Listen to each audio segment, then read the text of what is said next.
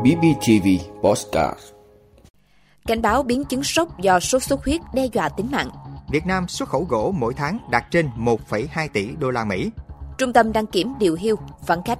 Đề xuất hai trường hợp mua bán điện trực tiếp. Xuất khẩu chuối sang Nhật Bản tăng đột biến. Nhiều thanh niên Trung Quốc bỏ thành thị về quê tìm việc làm. Đó là những thông tin sẽ có trong 5 phút sáng nay ngày 22 tháng 9 của podcast BBTV. Mời quý vị cùng theo dõi.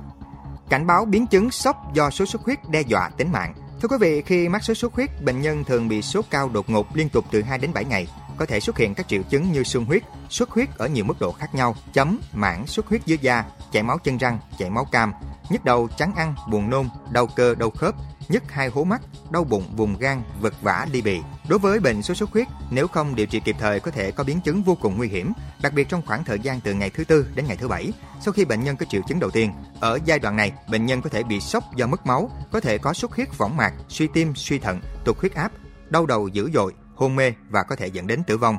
Hiện nay sốt xuất huyết chưa có thuốc điều trị đặc hiệu, vì vậy, người bệnh sốt xuất huyết nên đến bệnh viện để được thăm khám, tư vấn, điều trị kịp thời, tránh biến chứng nặng. Đặc biệt, người dân cần chủ động thực hiện các biện pháp phòng bệnh, chủ yếu như là tránh mũi đốt, dịch mũi trưởng thành và bọ gậy, lăng quăng, vệ sinh môi trường, loại bỏ ổ chứa nước động. Việt Nam xuất khẩu gỗ mỗi tháng đạt trên 1,2 tỷ đô la Mỹ. Thưa quý vị, từ đầu quý 3 năm 2023, tình hình xuất khẩu gỗ của Việt Nam đã có những tín hiệu phục hồi khả quan. Theo đó, kim ngạch xuất khẩu tháng 8 năm 2023 đã đạt trên 1,1 tỷ đô la Mỹ. Dự báo từ nay đến cuối năm, xuất khẩu gỗ và các sản phẩm từ gỗ có thể đạt thêm 6 tỷ đô la Mỹ, nâng tổng kim ngạch xuất khẩu trong năm 2023 lên khoảng 14 đến 14,5 tỷ đô la Mỹ. Đánh giá cho thấy Việt Nam là quốc gia xuất khẩu gỗ, sản phẩm gỗ lớn thứ năm trên thế giới với nhu cầu đáng kể về máy móc và linh kiện chế biến gỗ. Trung tâm đăng kiểm điều hưu vắng khách. Thưa quý vị, sau khi ngành đăng kiểm thực hiện hàng loạt giải pháp theo các nghị định thông tư về kiểm định xe cơ giới, trong vòng từ 2 đến 3 tháng qua, hầu hết các trung tâm đăng kiểm đã được giải nhiệt. Người dân đưa xe đến cửa đăng kiểm đã dễ thở hơn rất nhiều, không còn tình trạng ùn ứ chờ đợi, mất thời gian về công sức như trước đây. Thậm chí các trung tâm đăng kiểm hiện nay lại lâm vào cảnh điều hưu vắng khách chưa từng thấy.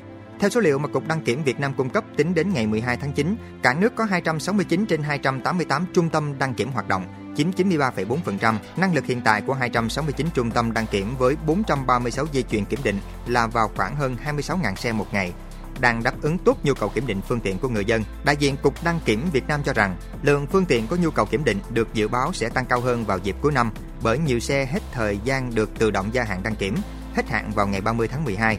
Đây cũng là thời điểm có nhiều ngày nghỉ như Tết Dương lịch, Tết Nguyên đán, không loại trừ trường hợp có các phương tiện cùng dồn vào một thời điểm, khiến nhiều đơn vị đăng kiểm thêm áp lực. Cục đăng kiểm đưa ra khuyến cáo người dân và doanh nghiệp có phương tiện sắp đến hạn kiểm định nên lựa chọn thời điểm phù hợp, thấp điểm như hiện nay để kiểm định được thuận lợi và nhanh chóng, tránh để đến sát lịch hoặc hết hạn mới đi, có thể sẽ vào khoảng thời gian cao điểm, phải xếp hàng chờ đợi. Đồng thời người dân nên chủ động tự kiểm tra bảo dưỡng xe trước khi đi đăng kiểm. Đây cũng sẽ là những thói quen tốt đảm bảo cho quá trình kiểm định phương tiện được thuận lợi, dễ dàng hơn. Đề xuất hai trường hợp mua bán điện trực tiếp Thưa quý vị, Bộ Công Thương vừa có báo cáo mới nhất gửi Thủ tướng Chính phủ về việc nghiên cứu xây dựng cơ chế mua bán điện trực tiếp giữa đơn vị phát điện từ năng lượng tái tạo với khách hàng sử dụng điện lớn. Tại báo cáo này, Bộ Công Thương tiếp tục đưa ra hai trường hợp mua bán điện trực tiếp giữa đơn vị phát điện tái tạo với khách hàng sử dụng điện lớn thuộc nhóm sản xuất. Trường hợp 1 là mua bán điện thông qua đường dây riêng do tư nhân đầu tư. Trường hợp 2 là mua bán điện thông qua lưới điện quốc gia.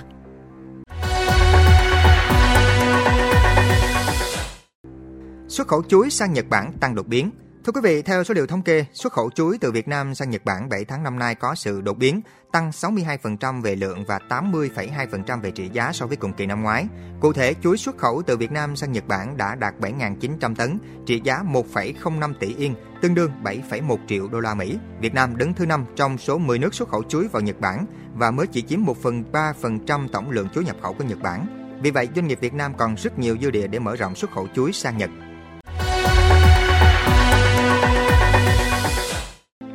Nhiều thanh niên Trung Quốc bỏ thành thị về quê tìm việc làm.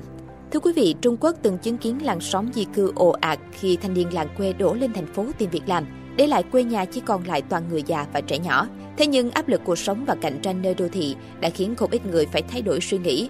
một số đã quyết định bỏ phố về quê để tìm một công việc khác cũng như để có một cuộc sống bớt áp lực và gần gũi với thiên nhiên hơn. Đây được xem là thời kỳ khó khăn với những người trẻ tuổi ở Trung Quốc khi tỷ lệ thanh niên thất nghiệp ở mức cao. Giữa hoàn cảnh này, cảnh Đức Trấn nổi lên như điểm đến hấp dẫn, thậm chí mang ý nghĩa chữa lành với họ. Thành phố chỉ có 1,6 triệu dân, rất nhỏ so với tiêu chuẩn của Trung Quốc, giá thuê nhà thấp, nhịp sống chậm hơn nhiều so với đô thị lớn và đặc biệt gần gũi với thiên nhiên. Ở đây lại nổi tiếng với nghề cúng sứ, thanh niên có thể học nghề hoặc bồi đắp sự nghiệp thủ công của mình.